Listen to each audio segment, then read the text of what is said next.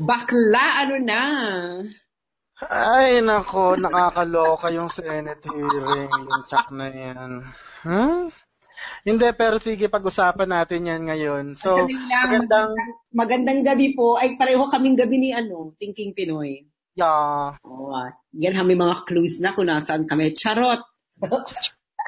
Um, dahil parehong gabi, alam nyo na na kung saan kaming hemisphere. Charot! Napaka-descriptive. Sige. Magandang gabi po mga kababayan at hindi rin namin kababayan. Sa mga nakikinig at hindi nakikinig. Charot.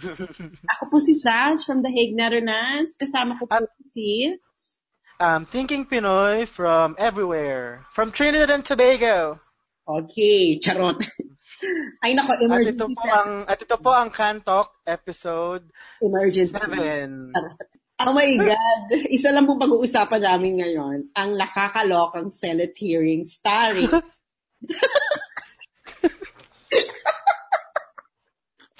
Bakla? Kaya pag-uusapan po namin yung Senate hearing, yung mga kung ano-anong mga masasayang parte.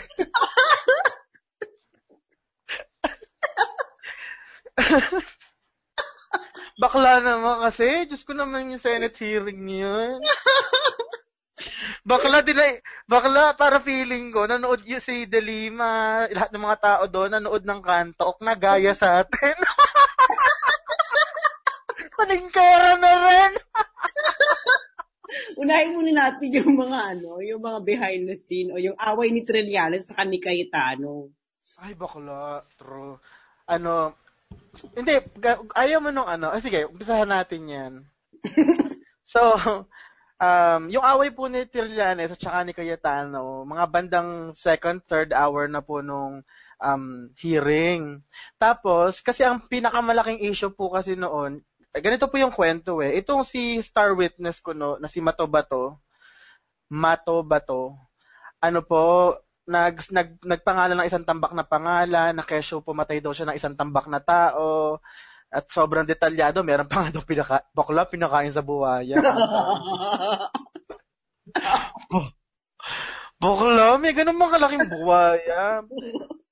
Parang bakla, pagkatapos nung kumain buhaya, naawa sana sila, pinakain nilang Kremil S, kundi animal, cru- animal cruelty yun bakla. Mm. Anyway, so sobrang vivid nung kwento ni Kuya na mala photographic memory talaga.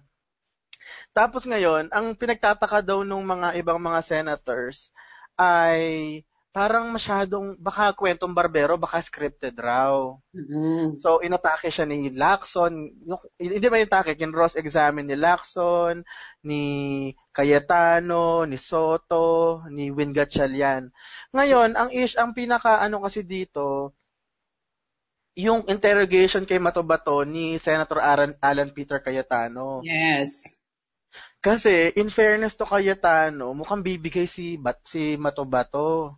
Si Correct. witness, mukhang bibigay. Kaya lang, ang problema, tuwing bibigay na yung witness, alam mo yung bakla yung i-interrogate mo na sunod-sunod, tapos kailangan consistent yung mga sagot niya, di ba? So Yes. parang, yung parang ang strategy mo, five questions, so sa fifth question, yun yung, yun yung coup de grace. So, Mm. ang naging problema, nung pag, pag, mag, fifth, pag magpo-fourth, fifth question na si, si Ate Alan, enter the dragon, enter the microphone si Trillanes. Okay. So, para siyang ano, siya ang Kanye West ng Senate. Ay, hindi lang pala si Trillanes bakla, pati si De Lima. Kanye West. Oo, bakla. Parang tum, ano, kawawa naman si, si ano, Alan na, na Taylor Swift ang peg. So ganito, ang ang purpose nung pag-invite ng witness para pag para tanungin siya nung mga senators kung ano yun, to, ano yung nalalaman niya. Kaya lang nagiging problema bakla. Itong si De Lima at saka si Trillanes, nagte-testify din. Mhm. Gets mo? So parang ang nangyayari, sa totoo lang naman, hindi naman nila, ano, hindi naman mali na magbigay sila ng impormasyon. Kaya lang, yung binibigay nilang impormasyon bakla, parang pinap, ang dating, parang pinapaalalahanan ito si Matobato kung ano yung, yung, ano yung rehearsed na narrative. Hindi, alam mo, alam mo yung ginagawa niya. Katu- yung ginagawa ni Dilima ngayon, ni Senator Dilima, respetuhin naman natin. Yung ginagawa ngayon ni Senator De Lima, dyan sa star witness na yan, ay kapareho ng ginawa niya kay Gascon. Naalala niyo ba yung huling Ay. ano, Gascon? Diba? Wala, yung, Crimes oo. Against Humanity, yung magtatanong siya kay Gascon, tapos siya rin yung sasagot. True, bakla. Ba't kaya ganoon?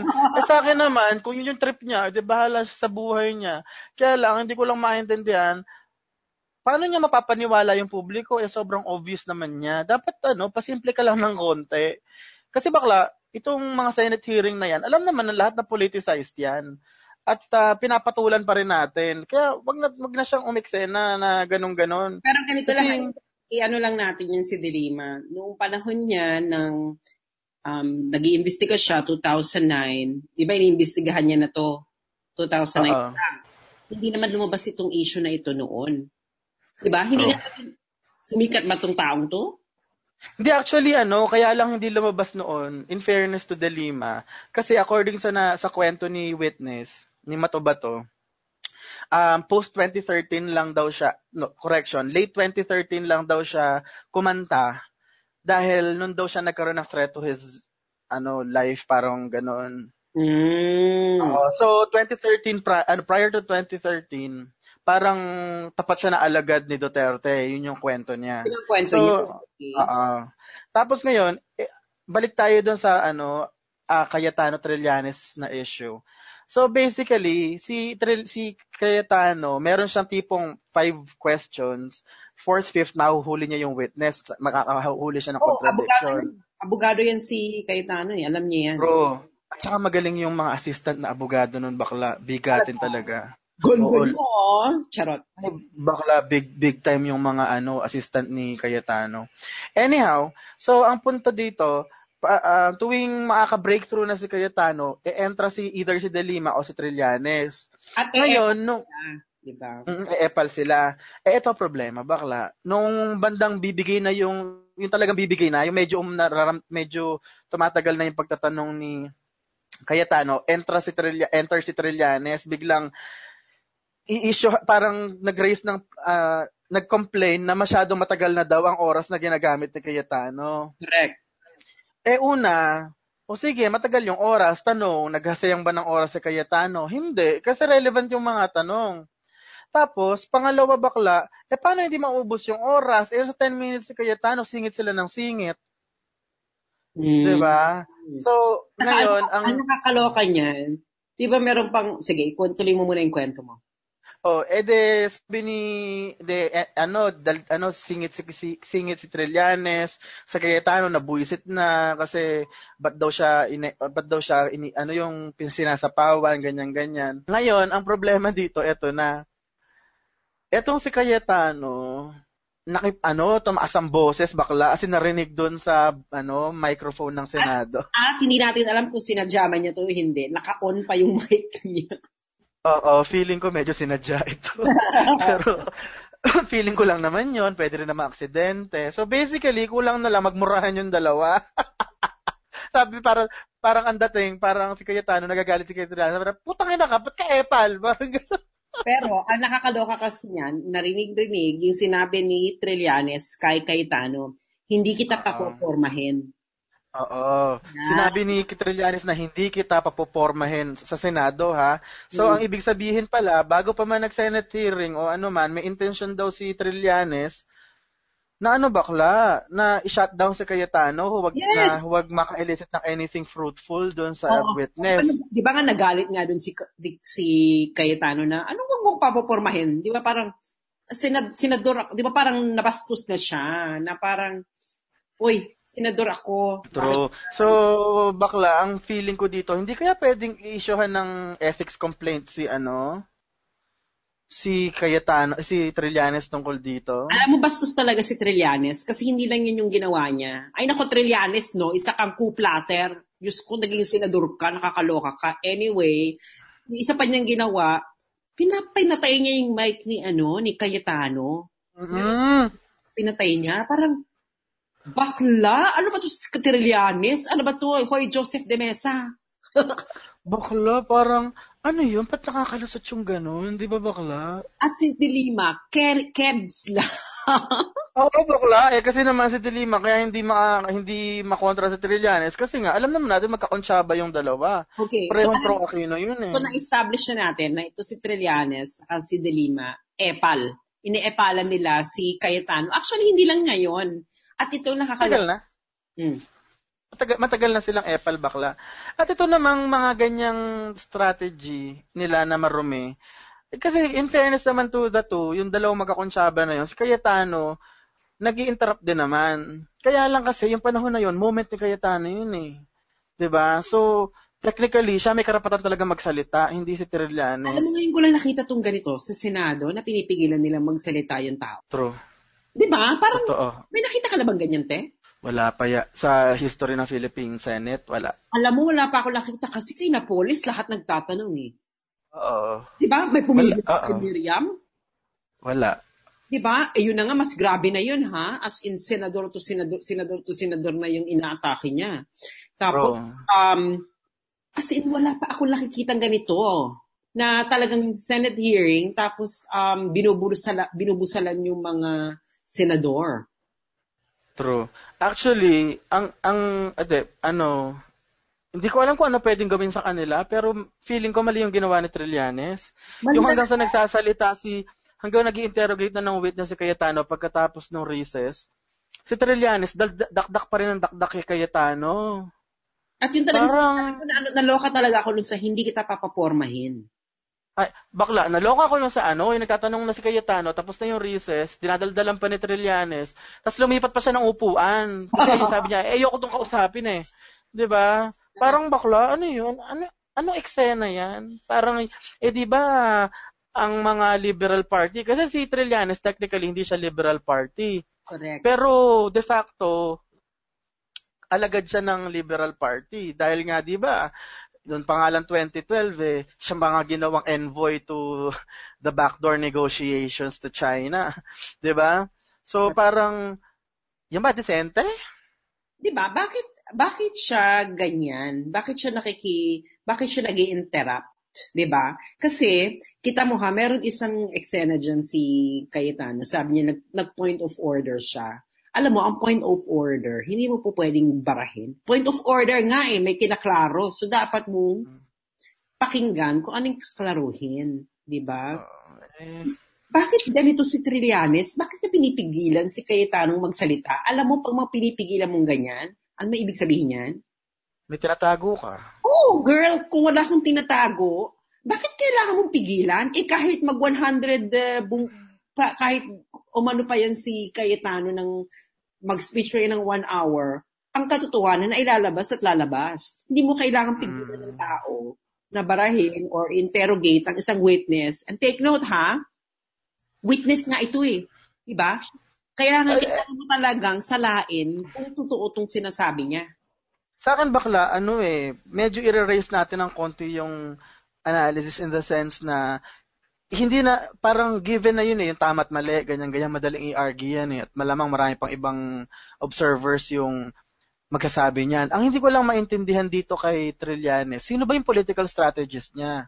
Kasi bakla, yung sa, given yung, kasi ganito, yung, pag na, yung, yung, yung fact na live, may live stream ang Senate hearing, gusto nila i-broadcast sa taong bayan yung actual na nangyayari without Yes. any filters. Yes, yes. So, it's a political tool, di ba? Alam mo, ano talaga to? Itong hearing talaga na to, sabi nga ni Miriam before, Mm. it's quasi-political, quasi-legal. Di ba yung mga quasi-quasi? Oo, yung medyo-medyo lang. O, medyo political na medyo keme. So, ano siya, legal siya kasi you follow the um, legal, ano, it's under oath. Pero political kasi nga pinapanood ng taong bayan. It is being judged by public opinion. Ngayon, so, kung Tuloy mo. yung mga tao na magsalita, yung mga ang- yung mga pro Duterte, ay parang mainstream media lang yun, te. Ang marininig lang ay yung mga anti-Duterte. True. At ano bakla, ang ang pinaka-gauge ng ng kasi ganito sabihin, may nagsisinungaling, may nagsasabi ng totoo, ganyan ganyan. Kasi po alam nyo, pagka live na ganyan, hindi po mahalaga kung ano yung totoo at hindi. Ang mahalaga ang nagde-determine po ng totoo at hindi, taong bayan. Correct. Gets mo? Correct. So ganito, kung e kung e-epal ng ganung kabongga si Trillanes, bilang polit- politiko, politiko si Trillanes, sa palagay ba niya mag-work yung ganong strategy? Alam mo, finish na yung, finish na yung karera ni Trillanes. Oo, hanggang 2019 na lang talaga siya. Alam mo, ang meron lang sa kanya, siguro malaki ang bayad nito pwede na siyang mag, mangibang bansa. Yan ang mangyayari dyan eh. Wala na. Girl, wala na. Ah. wala na patutunguhan to si Trillanes. Wala na nga. Kasi Oh, kahit si- sa Pilipinas, maraming kaaway yan eh. Di ba? O ano pa ba? Okay, go. So, eto na. So, ang bottom line po dun sa Trillanes de Lima Cayetano argument na ano, ang pangit ng strategy, hindi, sab- sablay yung political strategy ng Liberal Party kasi that's not the, hindi, hindi nyo makukumbinse ang taong bayan Eh kasi na bakla. kayo yung tama kung ganyan yung pinagagagawa ninyo, naman kasi Mario. ang Pilipino ang kinukonvince nila. International media. Oh yes! Kasi alam mo kung bakit? Ganito yan ha. Kasi Ah. ang mga Pilipino, kaya nilang i-verify. At maraming pro Duterte. Di ba? Ang social Ah, ah. media, pro Duterte yan kasi dyan na naman tayo nag-iingay. Ngayon, ang mangyayari kasi dyan, magkakaroon ng slant ang media. Kung ano ibalita ng media, kung ano yung i-feed ng local media sa international media, yun ang ibabalita nila. Hindi na nila Hmm. i-verify yan. Bakit ba nila i-verify? Meron ba silang binerify na balita sa Philippines? No. Kasi nga, in- Ah. ano to eh, sensationalize, sensationalize talaga ang international media pagdating sa mga bansang ganyan.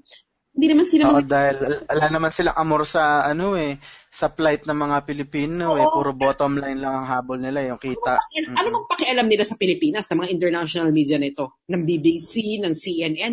Wala. Kaya lang nila tayo binabalita dahil may mga ganitong exotic na news. Oo, na out of this world. Ah, Kailan, kailan nagbalita ang BBC at CNN at Al Jazeera na mga Pilipinong na may agpag? Halimbawa sa larangan ng science, sa larangan ng education, wala. I, i- si ano si si Pia Wurzbach na balita dahil nga dun sa Syempre kung hindi ano nga, ang hindi ko nga, ito na, binggit mo yung Al Jazeera, di ba isa sa mga top na, hindi, pangunahin nila na correspondent sa Pilipinas, itong si Jamela Alindogan. Oo. Eh, ang siste, di ba, pagka news reporter ka, kailangan hindi ka bias doon sa nire-report mo. Kung ano yung nangyari, yun lang ikukwento mo without adding opinion kasi editorializing na yun. Bakit Eh, nag-edit ba siya? eh hindi, bakla, ito yung problema. Ang dami niya mga public post na, pinap- na malinaw kung ano yung political leanings niya. So, ito si Jamela, pag magbalita na ito, may slant na. Eh, em, yun ang iisipin ng tao. May karga yung binabalita niya. May kargang bias. Eh, sa akin lang, Ito lang masasabi ko sa kanila, hindi na nila bine-verify. Ito nga ang kill list, hindi nila verify. Ito pa kaya. Kasi nga, meron na kasing um, Thinking Pinoy, mga kababayan, meron na kasing image sa international community si Duterte. Ito na yung image. So, ang ginagawa nila ngayon nila, binibuild ito nang binibuild. Diba? Sa, sa local kasi, wala na. Hindi na nila mabibilog ang tao. Yung mga naniniwala kina Dilima, yan din yung bumoto kay Mar. true. yan na lang yan. Pero, Diyos ko dahil, the rest, hindi na maniniwala. Kasi nga, alam na natin, ang dali-dali na natin i-debunk, kailang, pwede tayong mag-research. Erong eto nga bakla eh. Balik tayo dun sa, sa, sa testimonya ng testigo. Okay. Ano Okay, himayin punta natin? tayo rin sa, oh, himayin natin. Pero focus muna tayo rin sa unang part, yung tungkol kay Richard King. Okay. O, bigyan mo ng background ng mga man, ano, nakikinig kung sino si Richard King. Okay, yung unang pasada, yung unang pasada ng testimonya ng testigo, ang sabi, um, si Richard King daw ay karibal ni Paulo Duterte doon sa isang babae. Tapos yung babae, yun yung may-ari daw ng isang McDonald's sa Davao. Ang apelido ay Certain Chowa.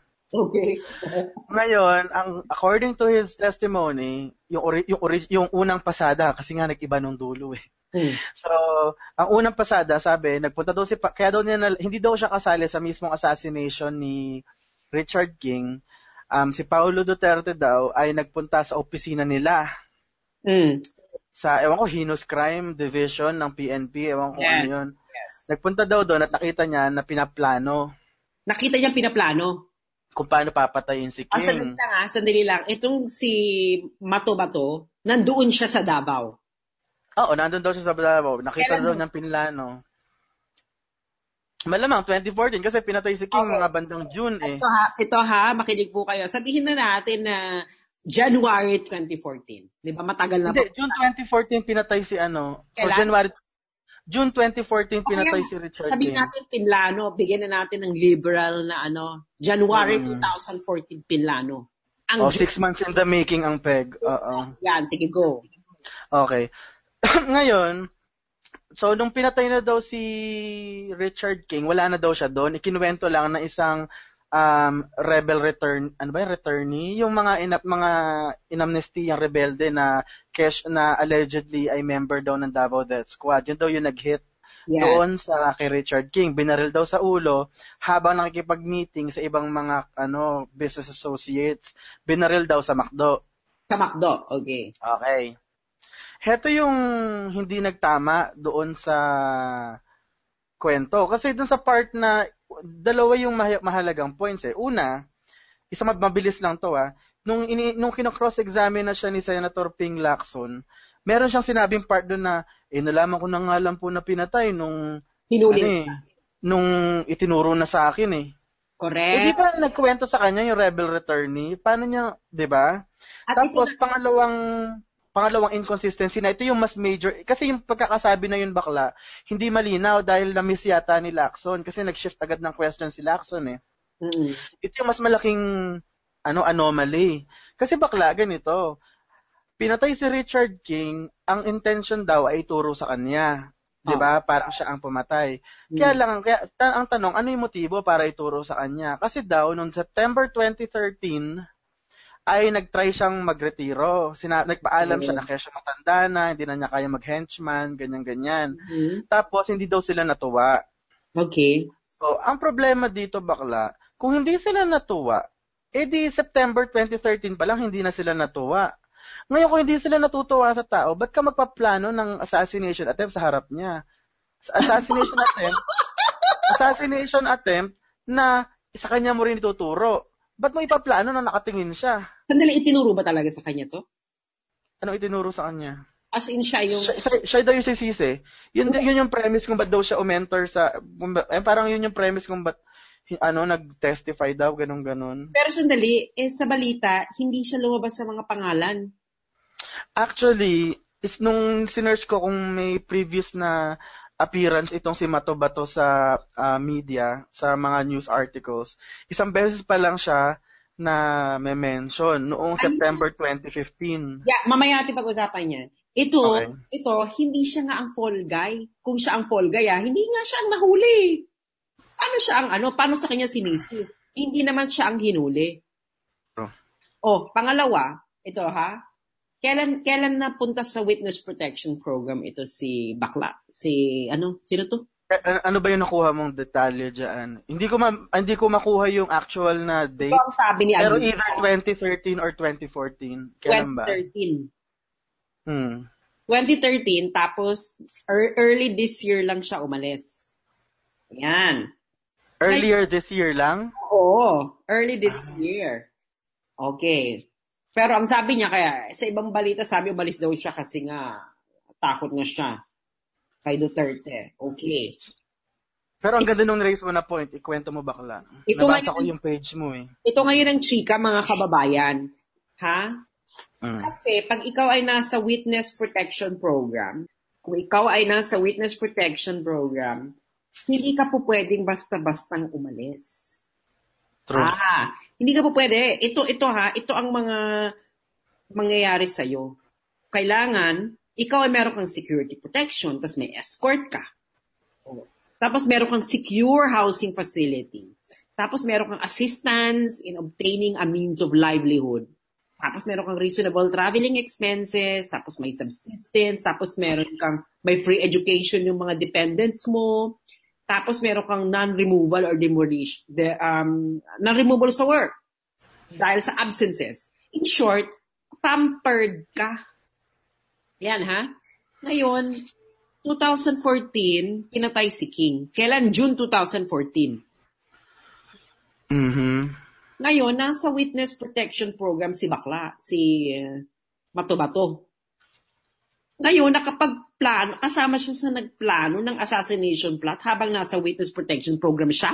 Ah, oo nga eh. So parang, ano yan? Pwede niyang gawin yun? Ano, ano yan, di ba? Ito ha, can, can you imagine, nakak, nakakapag, nakikipag-usap siya kahit kanino habang nasa witness protection program siya? At at hindi lang yun bakla. Nakikipag-usap, hindi lang siya nakikipag-usap, nakakapanood pa siya ng mga assassination plots. Correct, di ba? Ng mga assassination planning.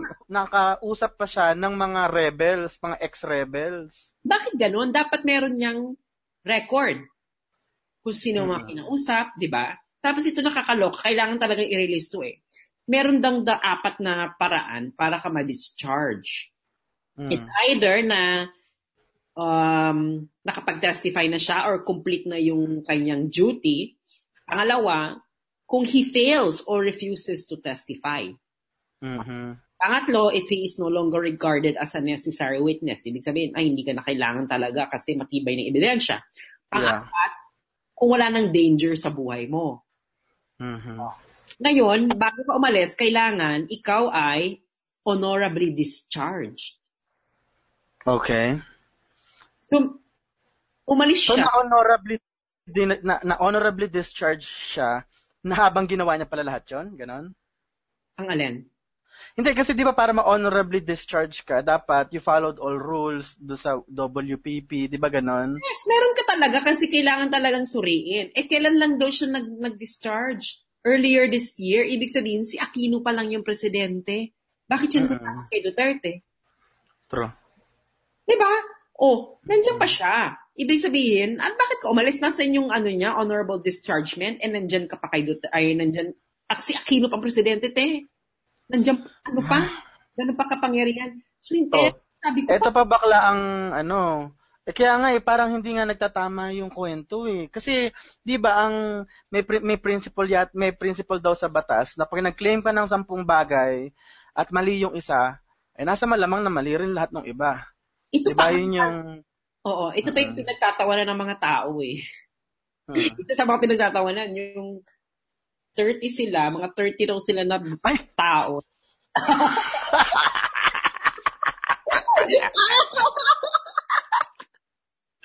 Bakla!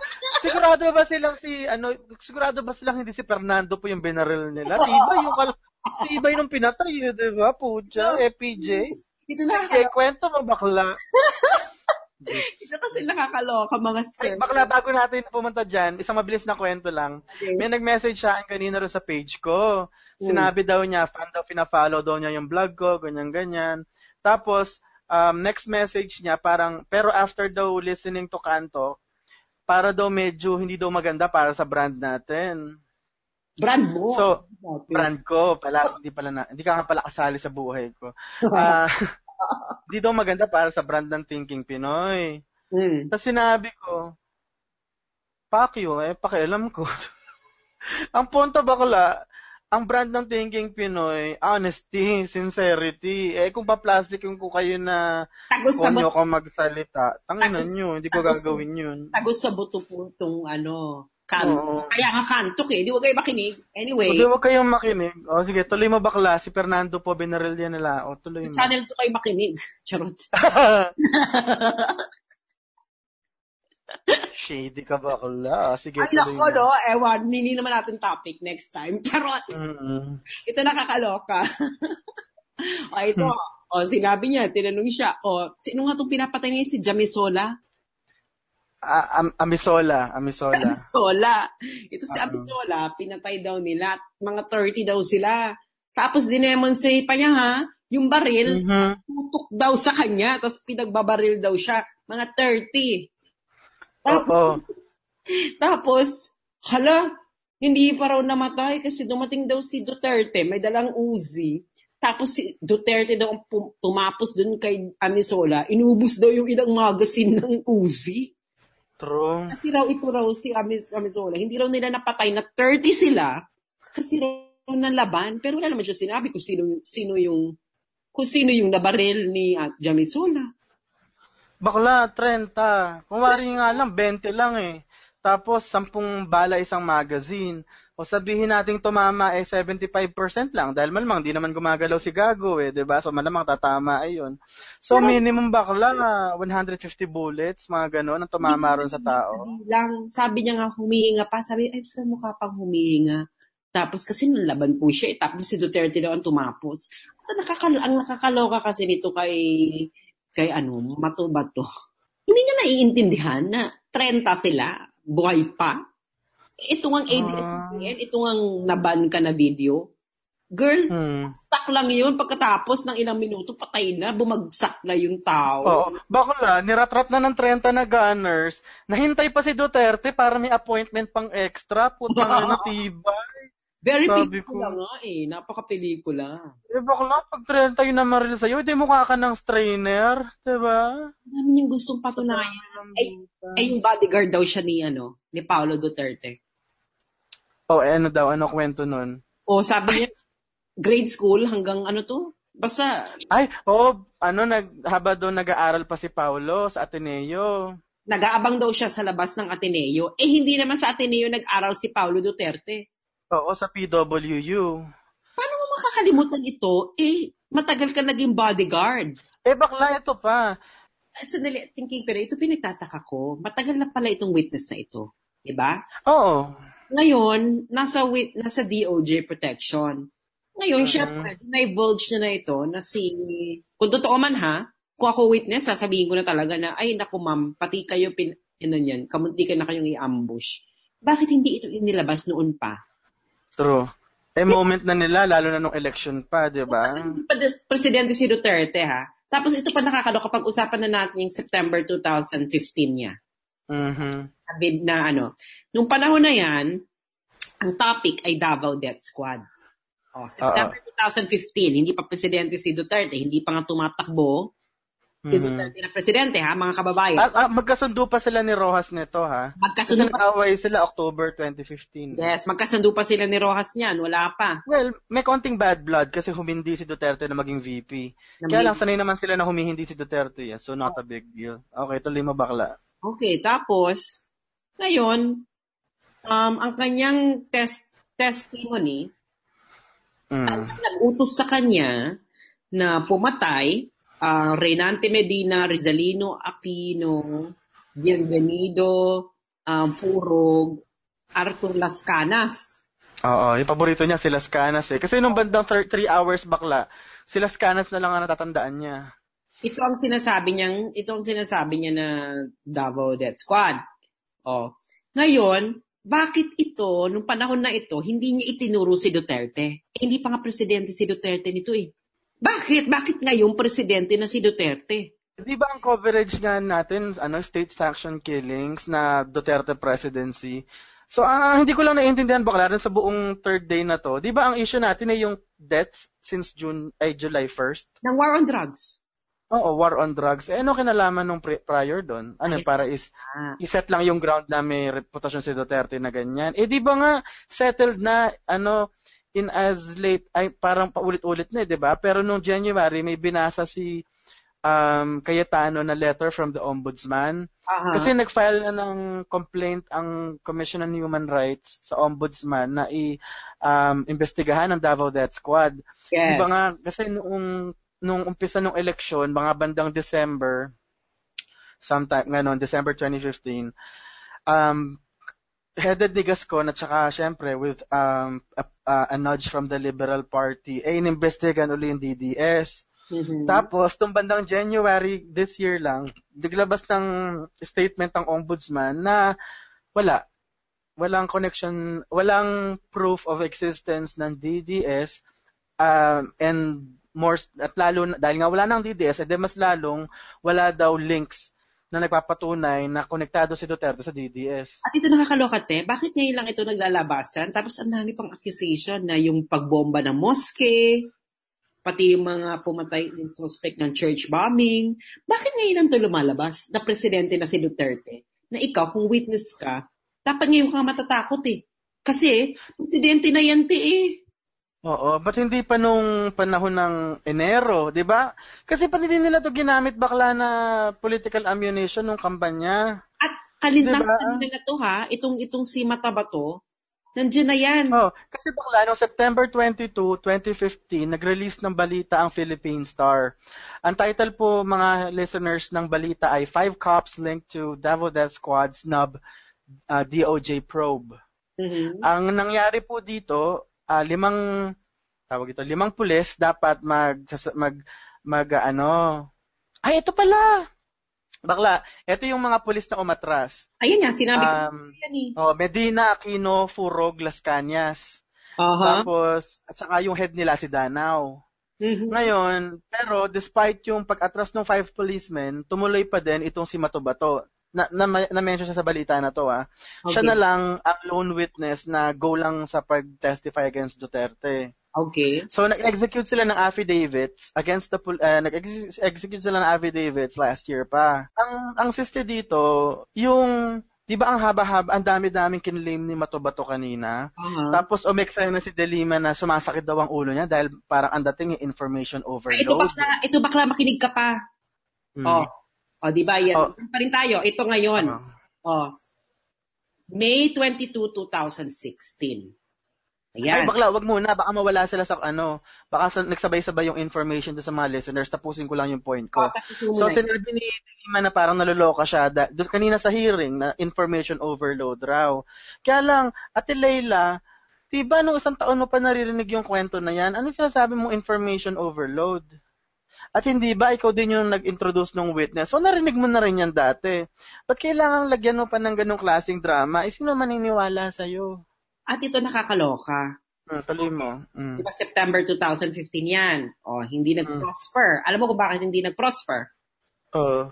Ito, May, May 22, mga kababayan na, May 22, 2016, binalita ng Inquirer ni Nina P. Calleja. Ang title po, U.S. Rights Group hits DOJ for stopping Davao Death Squad probe.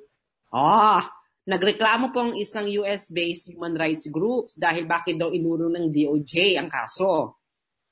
Alam niyo po bang sinabi ng DOJ? Itong sinabi ni, ito, ito muna sinabi ni Acting Justice Secretary Emmanuel Caparas. Hmm. Sabi niya, kasi daw, dead end ang investigation kasi nga lack of evidence. Mm-mm.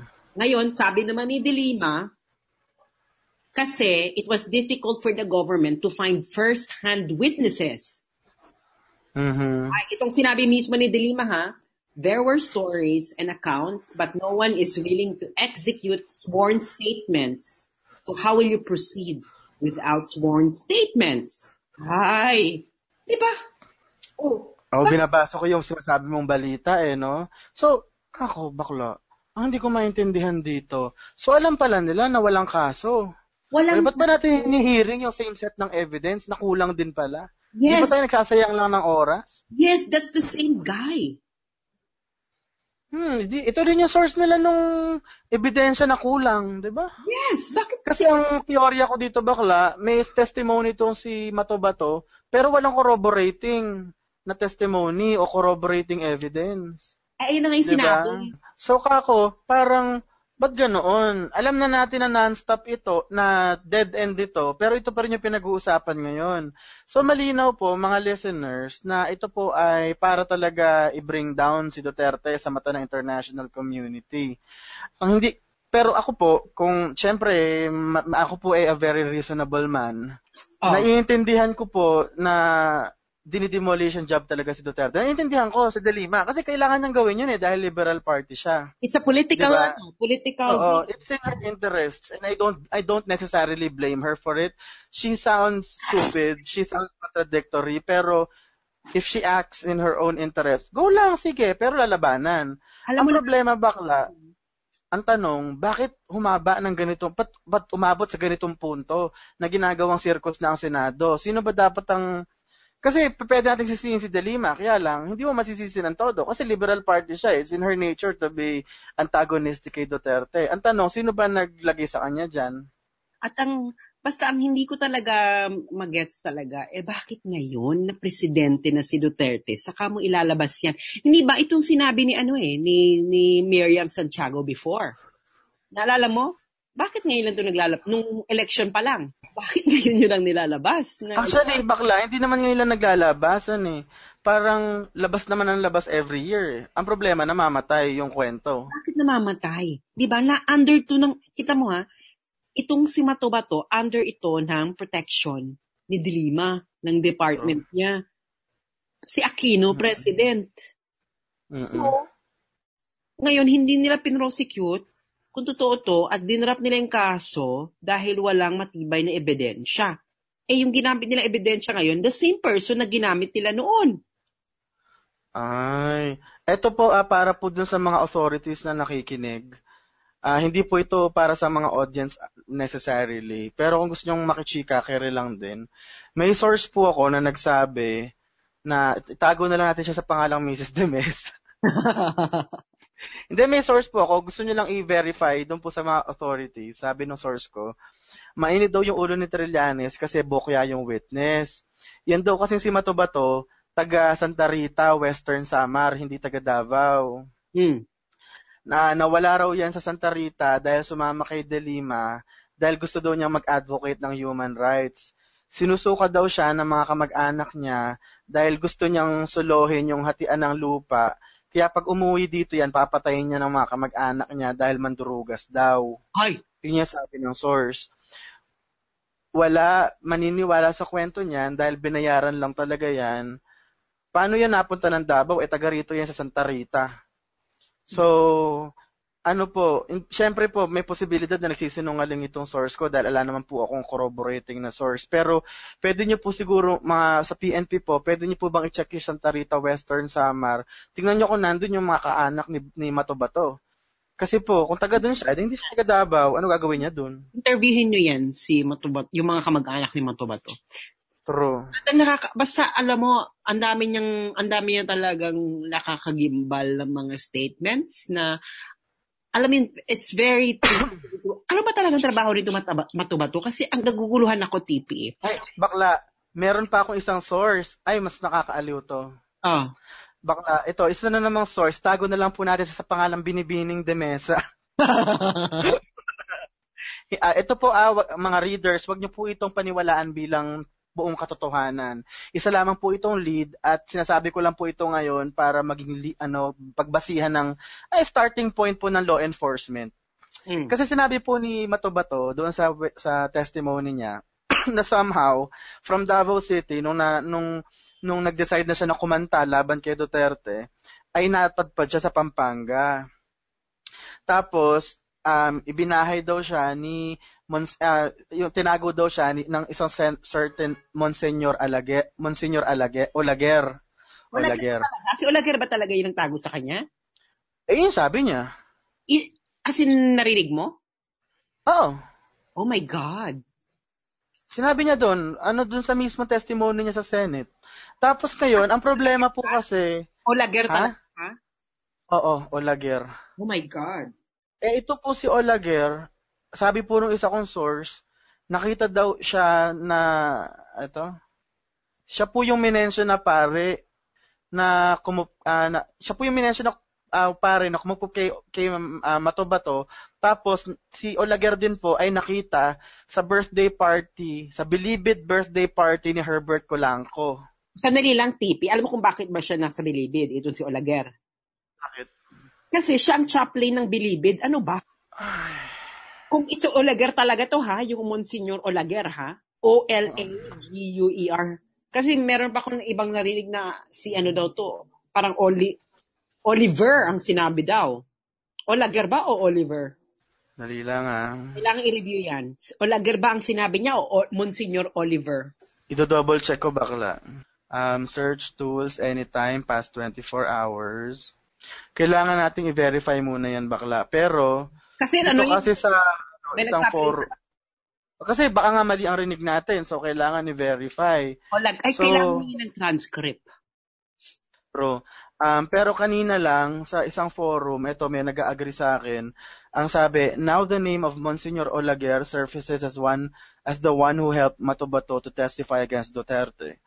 Uh, Monsignor Olaguer was the former chaplain and spokesperson of Bucor. Yeah. He Olaguer was linked as one of those who received payolas from drug lords inside the Bureau of Corrections. Hindi siya talaga kasi ka-close niya sina JB Sebastian, sina, uh-huh. sina Colanco. Ano yan, may interview pa nga. Ano yan? Ano talaga siya? Um, nandyan talaga siya, te. At siya ang nagre-reklamo, ha? Nag, nag-resign daw ito. Nagre-reklamo siya sa mga SAF. Kasi nga, di ba, SAF na yung pumalit. At masyado raw Diyos ko. Ganun ka, bakla, sinan, kasi ganito, alam mo for the past two days, kaya hindi ako, kaya mga alis, mga readers ko po sa Thinking Pinoy, pasensya na po hindi ako masyado nagpo-post kasi nga binapanood ko yung Narcos, yung kay yung tungkol po sa mga drug cartels ng Colombia. Mm-hmm. Uh, hindi ko po maiwasan na hindi mag-bench watch kasi po lahat, literal po mga atet kuya, lahat ng nangyayari ngayon, sa Pilipinas ay nangyayari po doon sa TV show na yon. Hindi lang te, meron pa ba tayong chika at masyado na tayong humahaba? Ano ah, kaya parang, opo, eh hindi, sorry, tapusin na natin bakla. Ang oh. punto dito, yung unang dalawang Senate inve- unang uh, dalawang araw na Senate investigation, walang nangyari doon obviously. Hindi lumipad yung kwento. Tapos ito po ngayon yung pangatlo, explosive nga daw dapat eh, sabi ng ibang media outlets. Kaya lang po, ang problema ron sa kwento niya, nagko-contradict sa sarili. Tapos po yung kwento niya, nagmo-morph habang tumatagal. Okay. Oo, yun na ba yun? Ang na naman. Bigyan nyo naman kami ng mas matino. Kasi ang dating sa akin bakla, iniinsulto nila yung taong bayan. Kaso nga, te, hindi ito para sa mga Pilipino. Ang hearing, oh. ang hearing na ito ay para sa international community. True. Prangkahan na to. Kasi nga may binubuo nila yung image, 'di ba? Eh kasi yung mga Pilipino, naiintindihan nila 'yan. Nag natatawa na ngayon karamihan ng mga kababayan natin, pero naiintindihan uh, ito ng mga kano. Naiintindihan ito ng mga foreigners? Mm. Yan. Malalaman natin kung paano ito mag-unfold. Pero ngayon po, sa Duterte administration, kay Presidente Duterte, kung ako sa'yo, sabihin mo, sabihan mo na si Aguirre na mag-overtime. Kasi the longer this runs, the worse it's gonna be for you. Alam mo kung so, bakit, bakit na sila mm, doble kayod kay Duterte? Ano? Kasi na-verify na yung third list. Ah, kaya nagmamadali sila? Oo, girl. Kasi na-verify na yung third list eh. Ilalabas na yan ni Duterte any moment. Ay, shit. Exciting, bakla! Hindi po mga kababayan, kain muna ako. Ito si TV kasi eh. Pasensya na bakla. Sige, uh, hanggang sa next episode po ng Can Talk, ako po si uh, Thinking Pinoy. Ang Facebook page ko po ay facebook.com slash thinkingpinoy. At ang aking uh, Twitter account ay face, uh, twitter.com slash um, I am Thinking Pinoy. At ako po si Sasro Gando Sasot. Uh, ito po ay isang emergency session lang, kaya hindi po ito masyadong mahaba. At ang aking Facebook po ay um, facebook.com political sass, that's S-A-S-S, pasensya na sa list ko. At, at hanggang sa muli, at uh, laban Pilipinas, gising! Para sa bayan! Para sa for the motherland, pak! Roots!